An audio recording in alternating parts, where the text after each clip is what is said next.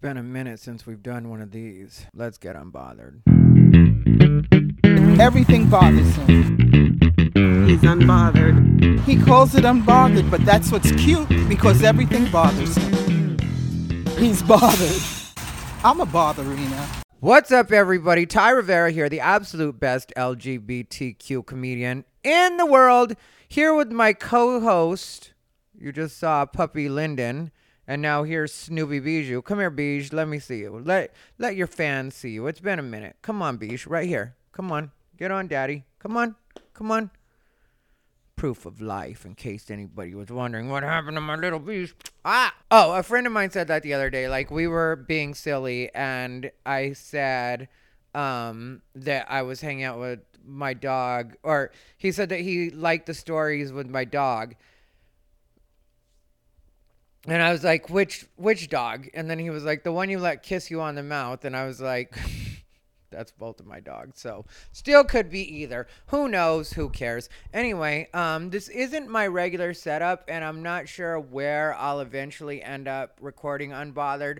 I am bringing Unbothered back, but I just tell you guys or ask you guys to be patient with me because I really am as busy as I say, especially lately. It's been truly ridiculous and I'm really blessed for it because it's everything that I wanted as far as what's happening with my YouTube right now. This is my secondary channel which I've started to post unbothered on since I was doing unbothered on which means I've only done one post there and that's because if you check out my regular YouTube it really is blowing up and if you look at those videos though too i edit out every breath. I edit out every um and i'm not going to be doing that on unbothered because it would be too time consuming to do it for a 45 minute what are you doing? Stop that. Sorry lyndon's like acting like it's for his first time on a couch and he's going to get his ass beat is what's going to happen. Hey you better stop. Get down. Go to your bed. Go to your bed. That's where i need you. Go to your bed. Hurry up. Come on. Get your little ass to your bed. Hurry up. That's thank you, sir. Keep what keep moving. That's exactly right. Run a tight ship around here. But anyway, uh, I'm not going to be doing that much editing. I'm not going to lie to you and say there's going to be no editing, but I'm not going to be doing that much editing. There does have to be better lighting going on, which I'm not sure exactly what I can do about that, but I'll figure it out for sure. I'll figure it out. I'm not worried about anything, to tell you the truth. I really am loving life right now, but it is, like I said, super busy because I've been saying that I want things to take off with my YouTube. And really, I want to become full time content creator, part time comedian. That's what I really want. And I'll always love doing stand up, but less and less do I actually want to be on the road. I'm sure I will be on the road a lot once everything really takes off with my YouTube. But for right now, I want to be on the road a lot less. And I just want to concentrate on content creation and also with Lyndon. Lyndon's like what, five or six months old now? Still a little boy. Um, yeah, six months is what he'll he has. He just turned six months. I believe the twenty third is his birthday, so he would be yeah six months on June twenty third. So we're on like the twenty seventh or something like that, twenty eighth, something like that. Um, and I know I look crappy. I'll try to look better for certain episodes, but also I really feel like right now what's going to be watching my podcast and paying attention to my podcast are the true botherinas which if you're new around here and you maybe found me through the other channel or whatever botherinas are what i refer to my people as when it comes to the people that have been listening to my podcast forever because my podcast has been around since i think 2016 or 2017 and so we have some years between me and the Botherinas, and the Botherinas have had to put up with me taking breaks. I'm not going to be doing that with my primary channel unless it's absolutely necessary, but as few breaks as possible. I'm trying to get up to five videos a week. Right now, the most I've done is three in a week, and then I was doing Then I had a week there where I was only able to do one. This week will probably shape up to be two. All that's behind the scenes stuff you guys don't need to know. But just know that I'm working so hard. And so when I do the editing on those videos, though, not only will I edit in clips and fun stuff like that to paint the picture, but also, like I said, I'll edit out every breath, every um, everything that doesn't help the story move forward or I don't feel is necessary. I edit out. And so if you look at that like for a 10 minute video, between that and just the general editing, no lie, it takes me five to six hours to do the basic part. Total probably about eight hours when you figure in how long it takes for me to do all the finishing touches because once I completely edit it down, then I'll go through it again and watch it again and see what needs to come out. I'm still not perfect at all of that, but I am getting much better at it. Then you do have to put some idea, then you do have to put some thinking into how you're going to title it and also you have to do the tags and so there's a lot that actually goes on for my YouTube right now. But with the results I'm having, I'm not going to mess with it. I'm not going to change the way that I'm doing things or do any huge overhauls. It's just a matter of doubling down on what I'm already doing. And then tonight, my friend Jen had asked me to do her Jen on the Block is what her YouTube is, and she does night nightly, I believe, live streams, and she has a panel that she regularly has on. And tonight I was a special guest because she wanted to discuss my latest video, which I'll put up here or whichever side it's on. I don't remember, um, but you'll see it when I point like that. It'll be there, and so I did her stream and we were talking about the latest video I did, which, you know, the latest video I did, I'm very proud of. Uh, but I thought it was very necessary to make that video because everything I'm doing right now on my actual channel, people have to understand, comes from a very real and a very genuine place. Because the thing with my regular channel is, I don't think a lot of people understand that for me, the community really has gotten out of control, and I do want to help in any way that I can and use my voice to hopefully right the ship at least a little bit.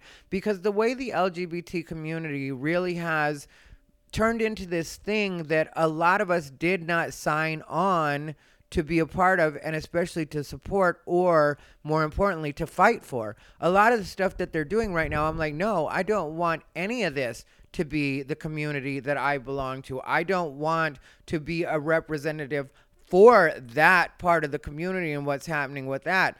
And I think anybody that doesn't understand that right now is blindly following an ideology and not using critical thinking skills because what's happening right now, I don't know how you can stand behind it.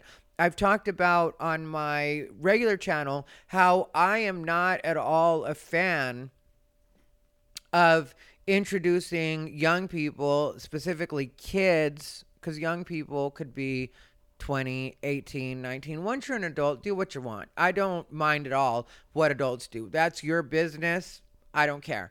But when it comes to kids, I don't understand why there's such a big push right now from whoever it is that's at the top and making the decisions for what calls itself the LGBTQ community to involve kids or want kids to somehow be a part of the movement. For me, I think kids should enjoy being young as long as they possibly can.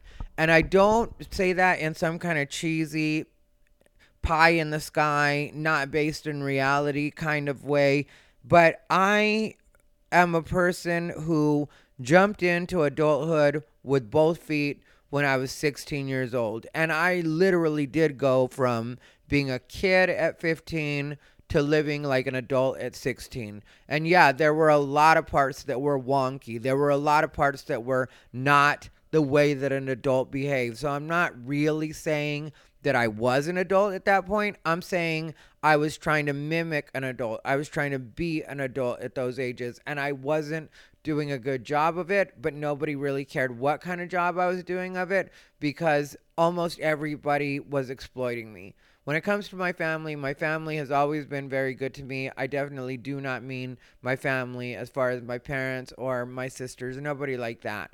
But as far as all the adults that were around me at that time, who were all either trying to be with me in some sort of sexual capacity or trying to date me, I mean, like, and it's really like the, I was thinking about it earlier today because it's really started to sink in for me. And you would think that in my advanced age, it would have sunk in for me at a different point, or you would have thought it would have sunk in for me. Is it sunk or sank? Whichever.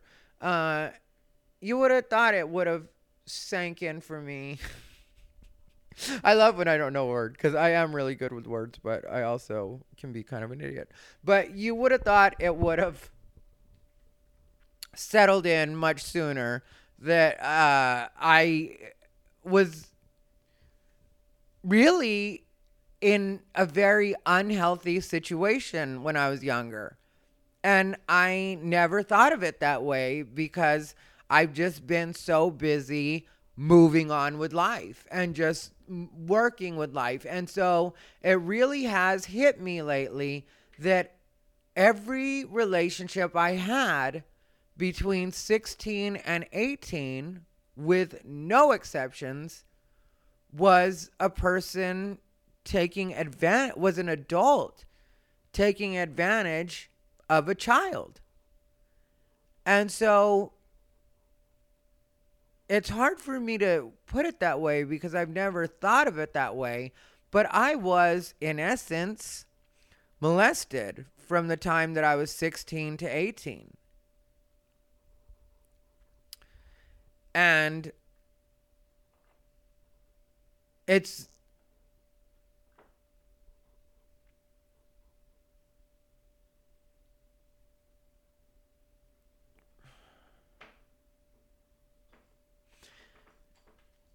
it's something that I really it's something that I really take into account when I discuss young people and LGBT or kids and LGBT.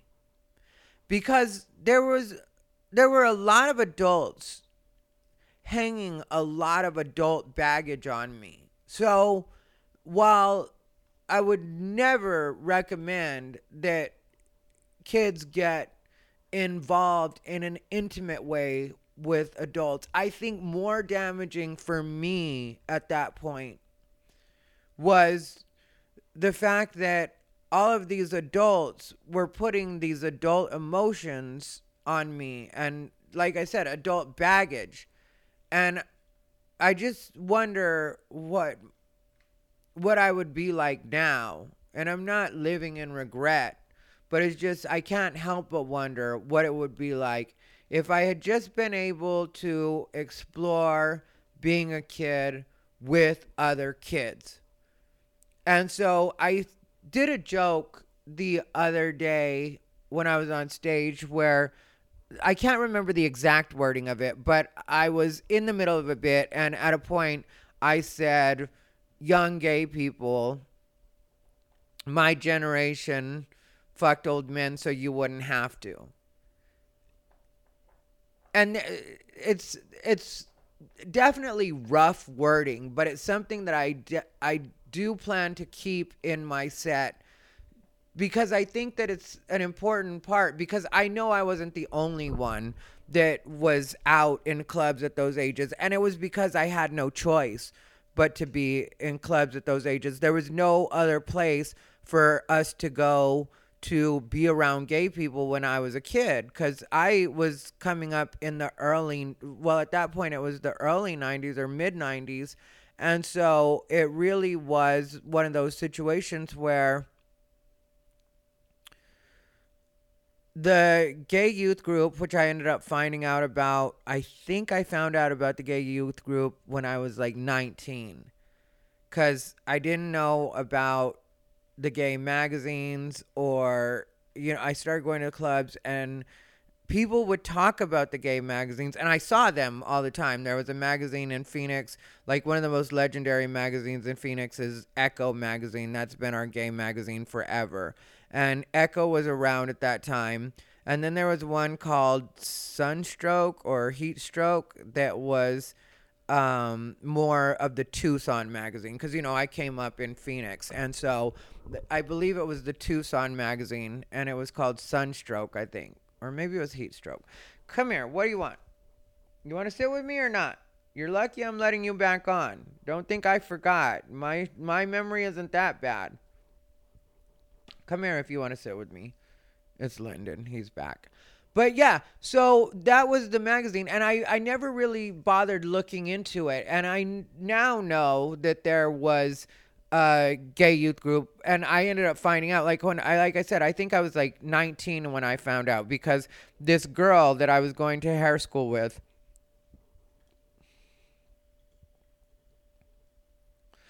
Yeah, which I, I think I was 19 when I was in hair school. But this girl that I was going to hair school with, I remember her being like, "Hey, do you want to go to um the gay youth group?" And like in my head, I was thinking youth group kid. Um and I at first I was like, "No." And then she was like, "Well, it's like 17 through 27 or something like that." And maybe it was 16 through 27. I don't remember. But I just remember it was just a bunch of us. And I remember that everybody was around my same age at that time. And they too were in the bars at, you know, and they too were in the bars because I was 19. So at that point, because I think about everything from me being a kid, and I'm sorry that I'm unloading this on you guys right now, but I, I think it's good for an unbothered because I've always shared more with you guys than I probably ever should have. And it's I don't think of things in terms of consequences as far as people judging me or who cares? Like the fact is, my life has been my life, and we've talked about deeper things than this. But a lot of real, a lot of realizations have come to me lately when it comes to all of this stuff. But it really is quite baffling to me that by the time I was 19, I had already been in gay bars for three years, and all of that was old hat to me. By the time I turned 21, I celebrated my 21st birthday in a bar that I had been going to for the last five years. and the bartender, who was the manager as well, he was the head bartender slash manager, and he called it out. He was like, because, you know, I went in and I had been living in Vegas for a year at that point. Because when I first moved to Vegas, I still had a fake ID. I was 20, I believe, when I moved to Vegas. And so I was using my fake ID from Arizona, which I was 16 when I got my fake ID, and the um, the guy I was dating was 23, and it was his ID. And I remember that that was the first kind of conniving part about me because I when I got together with him, I was really, really into him. Like I was so into this guy. And I thought he was so cute. And I'm not going to say anything bad about him, but I will say that that cuteness definitely was overpowered by a negative trait that he had. And I after cuz you know, it was my first boyfriend and I was super young and of course I fell super duper in love with him. Uh, you, you know, and and I had had other I don't want to get too much into my sexual encounters just because it's like a lot of that gets uncomfortable in those ages. Like now I don't care about talking about like things I've done as an adult, but like when I like there were a lot of things that like messed me up sexually when I was a kid. Um, or a couple of things, I should say. And then once, so uh, that too, by the time I was 16, I really didn't think of that as anything because of the other things that had happened when I was younger. And those had been more noticeably traumatic. Like, I, I knew those were wrong. And I don't mean wrong because I'm gay. I mean, I knew that those were wrong. And so that um kind of like I guess maybe that's what people are talking about when they say grooming because grooming I think is a process of desensitization. And so even though it wasn't a person doing it along the way, since it was happening, it did prepare me for being completely desensitized to that to the point where by the time I was 16, none of this seemed like anything wrong. And I want to be very clear that I 100% know. And that's what this episode is about, or what I'm talking about right now is about. Is that yes, it is completely wrong. And this is why now that there are so many options out there for young kids to hook up with other young kids and make those mistakes with other kids the way that it was intended. Like you think about what straight people get to go through or have been able to go through for all these years. And I'm not going to make it seem like every straight person has had the most perfect and ideal situation. So please don't mistake me for discounting the extre- the experiences of straight people or making it seem like straight people just have it all made. And I'm not at all coming at anybody. I'm not bringing the word privilege into it. I don't think in those terms. I can talk in those terms when somebody's trying to make a point and like leverage those kinds of terms with me. I'm very good at that. And that's something people don't really understand about me is I am very fluent in those languages. Like when it comes to the language of victimization, I am very fluent because I've had so much of it thrust upon me and I've had to hear so much of it that it made me look it all up and I really do know the dynamics of all of that stuff. So when you see me in arguments online and I really push that on people, it's me using their own tools against them. It's not because that's really what my thinking is, because in my thinking, coming from a complete place of victimization will never be a winning strategy. And that's why it's also kind of hard for me to talk about the things that I talk about right now and say the things that I have to say right now because I have to do a lot of accepting that in certain cases I have been the victim and that's not ever been a comfortable place for me and it's not some place that I want to find myself being comfortable in. At the same time though, I do feel that it's important for me to acknowledge that that's what those things were and get to know myself better in that way too. So it's kind of a fine line that I'm having to work, and it's kind of a complicated dance that you guys are watching happen right now. And it is me the first time ever talking this out loud. I've never chosen to go to a therapist. I probably will never choose to go to a therapist because I really do like discovering things on my own, and I don't feel like I need anybody to talk to outside of my friends like you, my audience, my botherinas. And in a lot of cases, my bottom floor is botherinas because I know that's who's going to come back and watch this is my bottom floor botherinas, the people that really do care about me. And if you're listening on audio, we have our own thing, and you know that. I'm sorry I haven't been the best about this, but let's just enjoy this one for what it is. And how about no promises? I'm going to do my best to start doing more on the audio, but I've lied to you guys a couple of times, and that wasn't my intention, but things just have gotten busier and busier. And like I said, I'm grateful for all of it, but at the same time, I have been a bit of a liar, and for that, I do apologize. None of it was intentional. But what I'm trying to get at with all of this is that when you're a, when you're straight and you're young, you get to do things like dating in junior high, prom, um, you know, junior prom, homecoming, football games, like all of that fun stuff you get to do. And when you were gay in my generation, you couldn't even say that you were gay. You couldn't even comfortably tell people that you were gay. So you had to hi- hide this huge part of yourself as it's actually developing. So this is late breaking news coming into your brain and your body's going through these changes and you're finding out that you're attracted to certain people, but you can give in to none of it. You can't even verbalize any of it.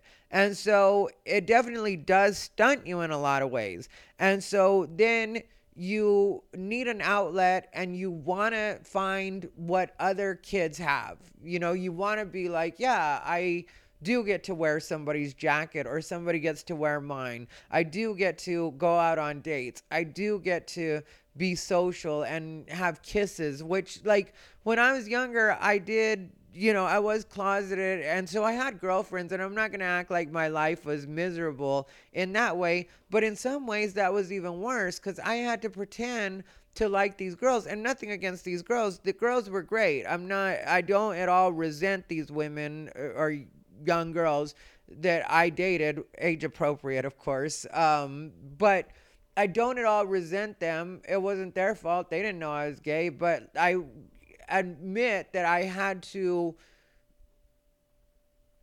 kind of like pretend to like these girls. So I guess maybe I'm the asshole in this situation because I was the one pretending. They weren't pretending. They probably really liked me.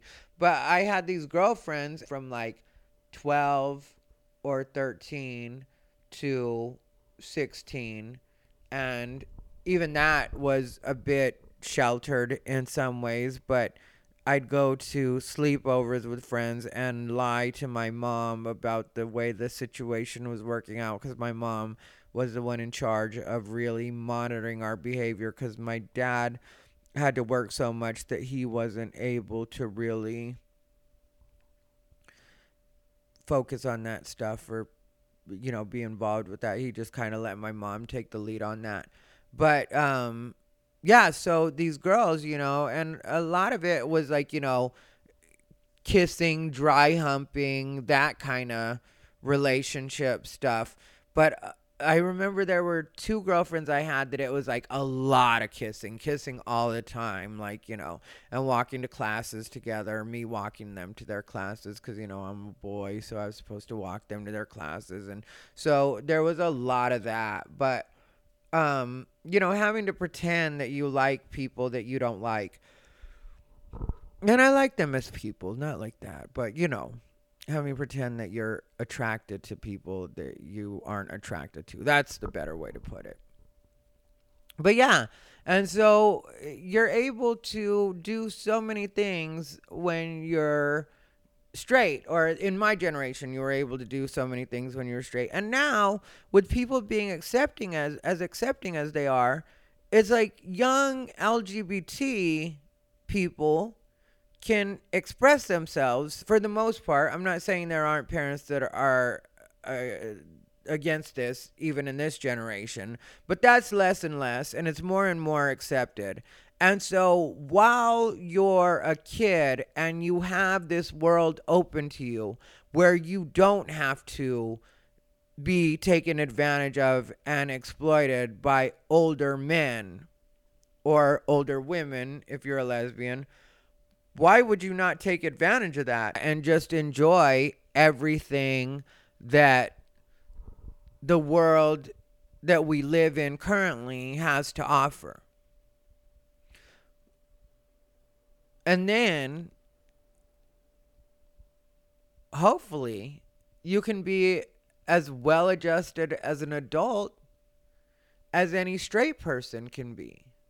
And I see that happening right now with Gen Z, where a lot of Gen Z people, where a lot of Gen Z kids really seem to be getting to actually know themselves and the fact that they are comfortable in a lot of cases with gay, lesbian, trans, pansexual, everything. They're comfortable with everything and they're not as sensitive as millennials. So it seems like it's it's a really good balance that's happening with Gen Z right now. And Claire, who has been on the podcast, is one of my Gen Z friends. And I have a couple other Gen Z friends from the comedy world. And I hear them talk and I see the way that they conduct themselves. And I really do like what's going on there. I don't think they're a perfect generation by any means. I'm not trying to idealize them but they do seem to have it a lot more on the ball than any of the generations that have come before them. Like Gen X, which is my generation, was and is a little too damaged. That's something I can admit. We're strong, but it came from being very damaged and stories not unlike mine. Like a lot of Gen X was for lack of a better term, molested or exploited or like all that was normal. Um, even though it was becoming like people were starting to acknowledge that these things were a problem. But in Gen like Gen X was the last generation where somebody can completely get you drunk out of your mind, have sex with you, and that wasn't considered rape or sexual assault. Like Gen X, that's what people probably wouldn't want to acknowledge about the dirty truth about Gen X. You know? Uh, and then millennial well, if we talk about boomers, they were all the way messed up. You know what I mean? Like baby boomers were slapping their wives. I mean, like nothing. It was baby boomers were the Thunderdome of generations. I don't think there were any rules for the baby boomers. And then I don't know what was in between the baby boomers. Um, and Gen X, but we'll just jump to Gen X because that's all I can think of, which I said we were strong but very damaged. And then the millennials were just entirely and are just entirely they they're an overcorrection. That's what I would say about the millennials. And a lot of them mean well, but they really are a toxic toxic generation. I would even say, and I'm not trying to be that guy because I do have plenty of friends that are millennials that are really starting to figure themselves out and understand that a lot of that was unnecessary. But I do think there's a bit of deprogramming that happens with or has to happen with the millennials. When it comes to being Gen X, I think most of us, even though we have fun with it and will own it, do realize that we had a lot to figure out or have a lot to figure out because of the way that we were raised and what it was that was considered normal while we were growing up. So I, I think, you know, like homophobia, transphobia, uh, racism, like in Gen X, a lot of that stuff was normal. And like I said, we were finding our way out of it. But because the generation before us ha- was firmly ensconced in it, we had no choice but to accept that that was the world that we lived in at that time.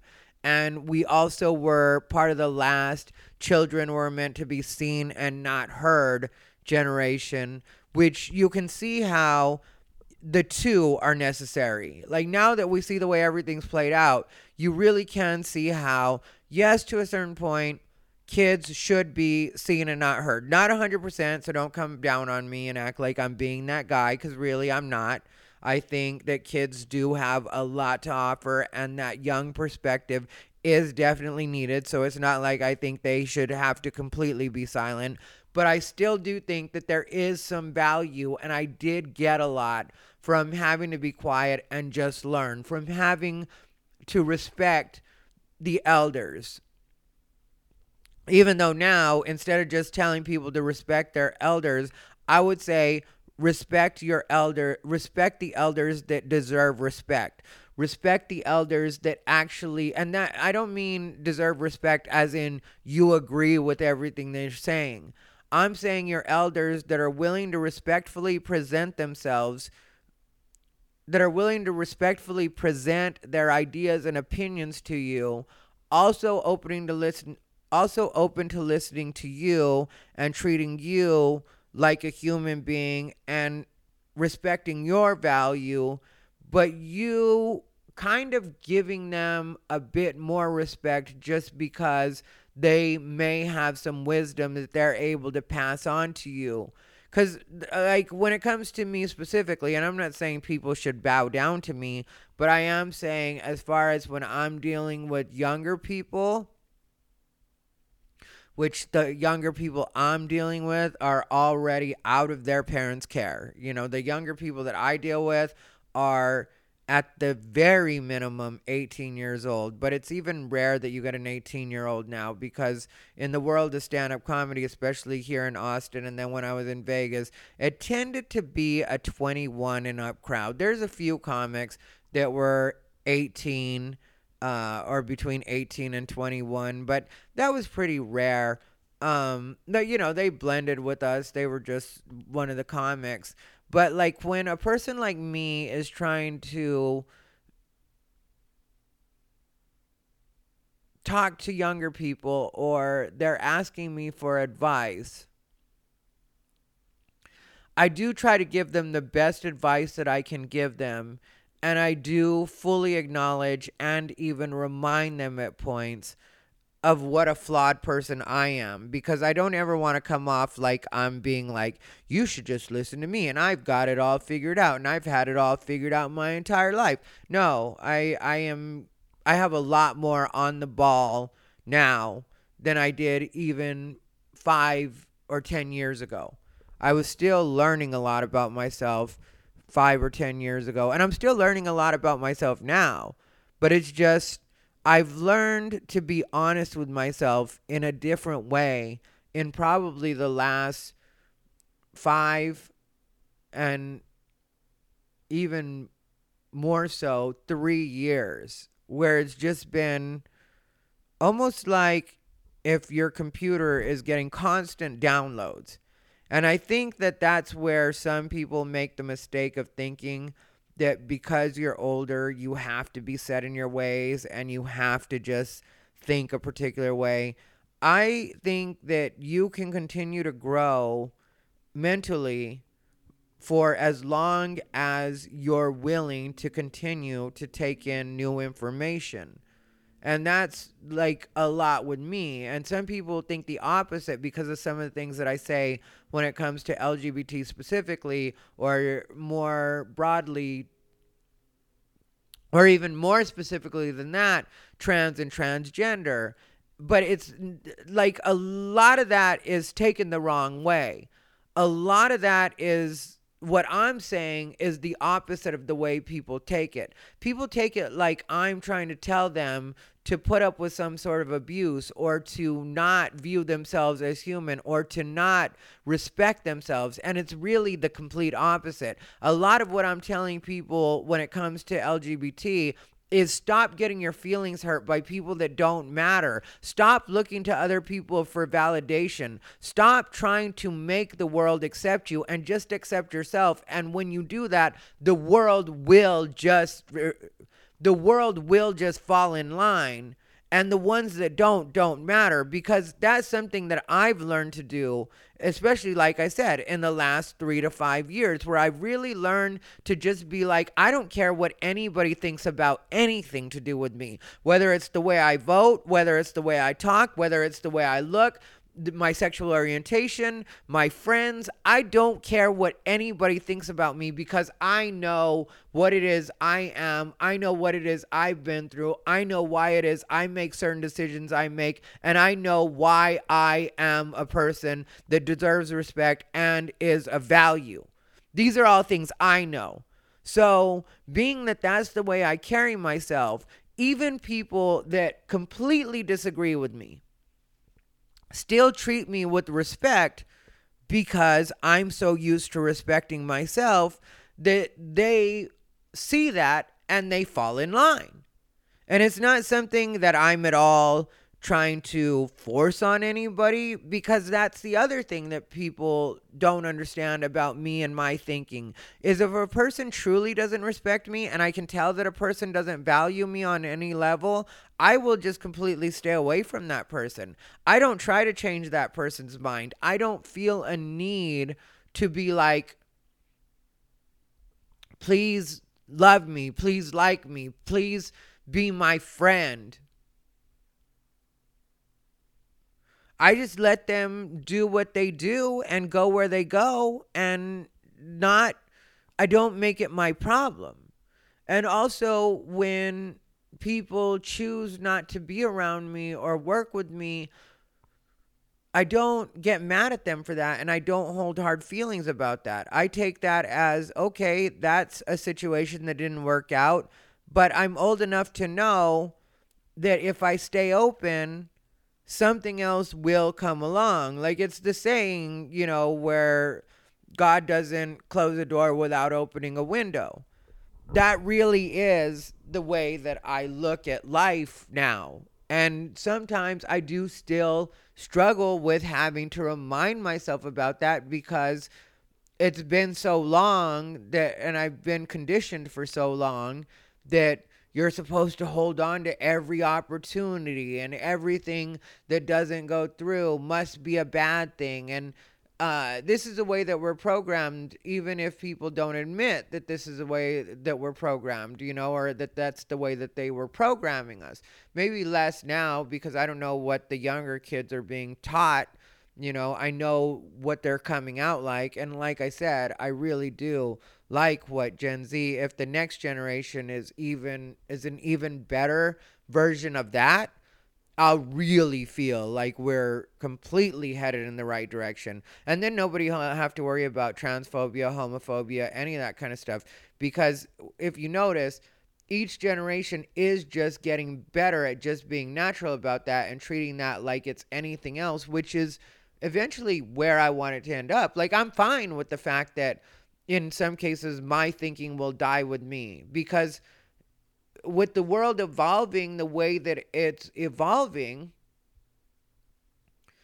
it probably won't be necessary to have to be this version any longer, which is a good thing because I came from having to literally be this strong. Because when I was younger, everybody was always shitting on me. And I don't mean that directly on me because I was, not like that for sure, but because I was always like, you know, good about boundaries to a certain degree. But just when you're constantly hearing in the media and from even people in conversation that everything about you is wrong the fact that you're Latino, there's something wrong with that. Because, you know, I grew up in Arizona, which is or was a racist place. It's gotten a lot better, but the, the rumors about Arizona being racist are definitely true. That doesn't mean there weren't good people there, and that doesn't mean that these people were trying to be that way. I don't think they were evil. I think it was just that's the way everybody was raised, or a lot of people were raised there. Like the N word was just a regular occurrence when I was growing up in Arizona. For somebody to say, you know, derogatory things about Mexicans was just a regular thing in Arizona. All of this was just, you know, normal. Um, when I was coming up. And so I had to learn to have a thick skin, you know, even the stuff I deal with now and some of the stuff that I tell you know some of the younger people it's because they are still having to deal with people from my generation and older and also some of the people in the millennial generation or the people that have overcorrected again from the gen z. So maybe it'll continue to like back and forth to a certain but i really feel like it's gonna it's like in these next couple of generations when it comes to a lot of this stuff people are really gonna get it at least in this country. And i know other countries are developing at different rates and it's unfortunate that that's happening in the way that it's happening you know when you look at the treatment of what would be considered lgbt in russia or when you look at some of the things that are happening in China, or you know, you go way more extreme, North Korea.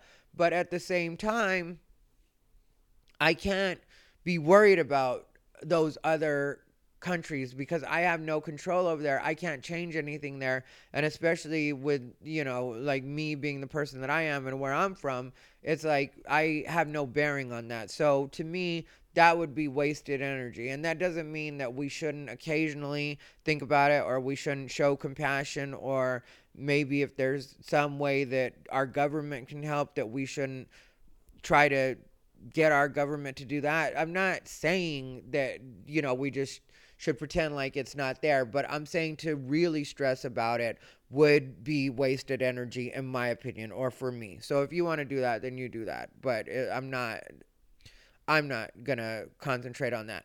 But what I am saying when it comes to that kind of stuff is that in this country, I feel like in the next couple of upcoming generations, which, you know, I'll either be super old or dead.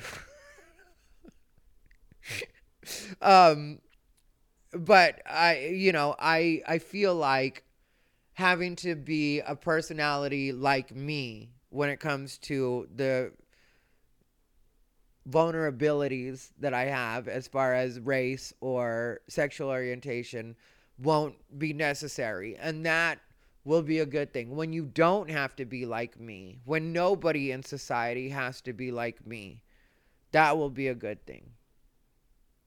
And I wish I hadn't had to be like me. You know, I remember what a nice, and I'm not being silly, but I do remember what a nice kid I was.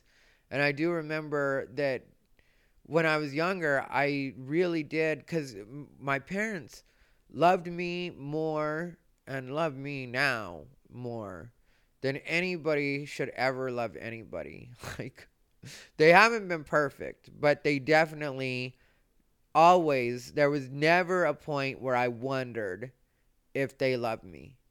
Like my entire life. There were parts where I hated them, for sure. But I never wondered if my parents loved me. I've joked about it on stage, but because, you know, uh, sometimes when I'm on social media, people will be like, you need a hug or you know like i guess your mom didn't love you and i tell people all the time no i'm what happens when people love you too much I'm I'm what happens when you feel like you can't fuck up no matter what happens. And that's kind of unfortunate and fortunate in the same way. I mean, like there definitely have been moments where I felt like I fucked up or whatever, but as far as the most important people in the world who would be my parents and my family loving me, I don't question that ever. Like my even when it comes to my sisters and my nephews and nieces and yeah i get pissed off at them sometimes and they get pissed off at me sometimes but i don't feel like i'm ever in danger of losing their love and i know that they're not in danger of losing mine even though we will have times where we don't talk to each other or don't interact or sometimes it's better for us not to be around each other because maybe somebody's growing through a toxic phase or somebody just needs time alone. And then also in my family we do that too where we'll just choose to stay away from the others. Sorry puppy. We'll choose to stay from the uh, stay away from the others just because you know we're going through things that don't require like i haven't talked to my parents i mean like very much at all recently um unless absolutely necessary, I haven't talked to them. And so I haven't really been in touch with them, but I don't feel at all disconnected from them or like I don't like them, like I don't love them, like, uh, you know, like I wonder if they love me or whatever. I don't like that at all. I know they love me. I know I love them. And, um, but when it comes to, you know the way that the outside world was with me um, there was definitely a reason that i turned into the person that i am you know even when i think about when i was first starting to actually work uh, they like it, eh, they were mean to me at the jobs that i had you know the I worked at a grocery store and they just were so mean to me. And I was always trying to be nice. It was kind of like my parents had raised me to have a lot of respect and treat people with respect at all times to a fault. That's one thing I really wish my parents hadn't done with me, and I will not do with my kids or kid. We'll see what we have time for. But there's one thing I won't do with offspring that I produce, and that is teach them to just respect people because of their age. Like I said earlier, respect people respect elders that actually deserve your respect because I was treating everybody with respect and people saw that as a sign of weakness so they completely mistreated me. I remember when I was younger I um, was raised not to ever call into work unless it was an absolute like it just you practically had to be on your deathbed. And I had a cousin that was my same age that literally shot himself in the head. And I only laugh because it's such a such a such a brutal and horrible thing. And he was my same age. And we didn't hang out, hang out, but it was he was a cousin. And so when you know, we would do family things where, you know, we'd all when we were kids, and we'd all be like at a wedding or uh, somebody important's birthday or something like that. Then, you know, as the kids, we'd all hang out. And of course, with him being the cousin that was my same age and also a boy, like I really did like him. I really did love him. He was my cousin. And so when he died, it was just such a horrible thing for me. And I call like asked for a day off. I didn't even call in. I just asked for a day off so that I could go to his um, funeral. And uh, they told me no at first. And it was something that I actually had to go into the main manager's office. And I also had to produce the obituary because and keep in mind since I was raised to not call into work, I hadn't called into work. So and I had been working for them at that point probably 9 months. I ended up working for them for over a year and a half. But yeah, you know, um and uh, my uh, like my whole life ha- was a lot of those things and that's why like i'm the person that i am now and I, i'm as assertive as i am now. Because the way that i finally quit that job when i finally got tired of it was i was sick um, and i puked and i flushed the toilet of course because i had puked. And i told that same manager the one that made me produce the obituary, which I don't know why my parents didn't. Eh, never mind, that doesn't matter. I guess because uh, they think about that too sometimes. Why my parents still made me play these people's game and never told me just to tell them to fuck off. Um, but yeah, so I I puked. And it was because I had been put on this medication for acne and it was fucking with my stomach and i like my body was adjusting and i i really got sick. And i flushed the toilet and then i had to tell that same manager that i was sick and i needed to go home. And i told him that i just got through getting sick in the bathroom. And then he literally said let me see and I was like, I flushed the toilet. And he was like, Well, then how do I know you're sick?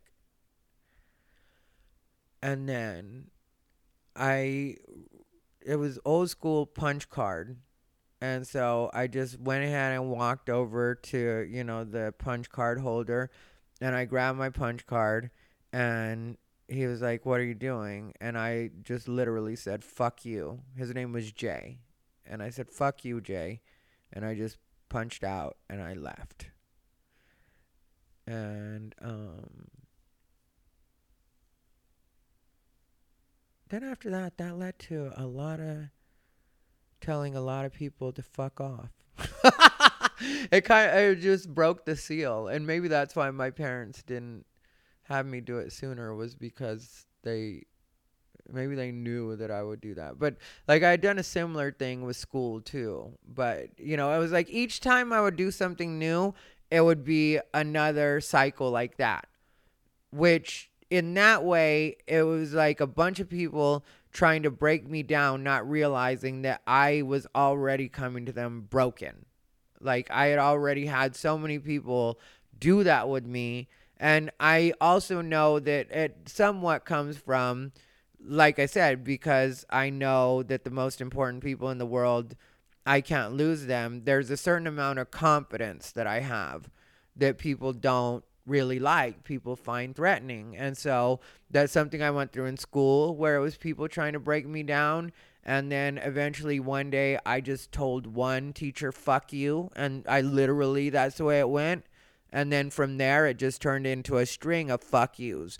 And then um, I started working and started with total respect. And then just jumped into the straight up fuck you after being mistreated and then continued on that streak. And then I had it happen with stand up comedy as well. I was mistreated doing stand up comedy in so many ways. And I still don't talk about a lot of it because a lot of those people are still working in stand up. And so I have told them person to person, fuck you, but I'm not going to tell the stories because um it would just be too much of a disruption and it would be a lot of people hearing a lot of things that they're not ready to hear and they're not ready to op- own up to. And that for me because I've already told them fuck you person to person I don't feel like I have to tell them fuck you in a public forum at this point, including sexual harassment, which one time I recorded a whole episode about that. And then I never posted it. And this was like several years ago. Um, probably like five, five years ago that I posted, um, or not posted, I recorded. And I think it got lost on the hard drive that got damaged. Um, there was one that had like a bunch of like all the old unbothered audio only. And that one, like I remember I called out names and like the people that knew that I was being sexually harassed and the people that I told and that didn't want to believe me or listen to me and I really went in on that episode. And I um I uh I'm probably better for the fact that I didn't post it. And it might be better that it's gone.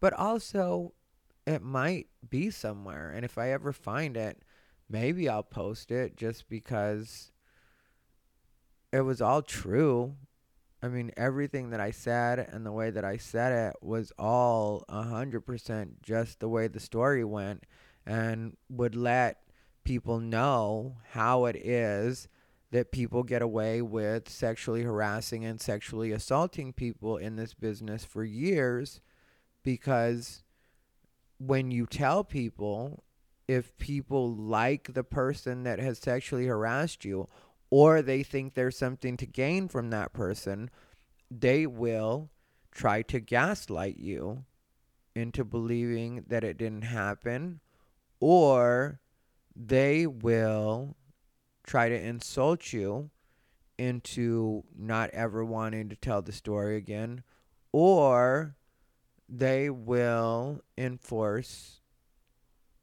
professional consequences or impose professional consequences so that you have less visi- less visibility which of course equates to less reach, which equates to less people hearing your story. So it gets drowned out anyway. But all that we can talk about another time. In the meantime, stay unbothered.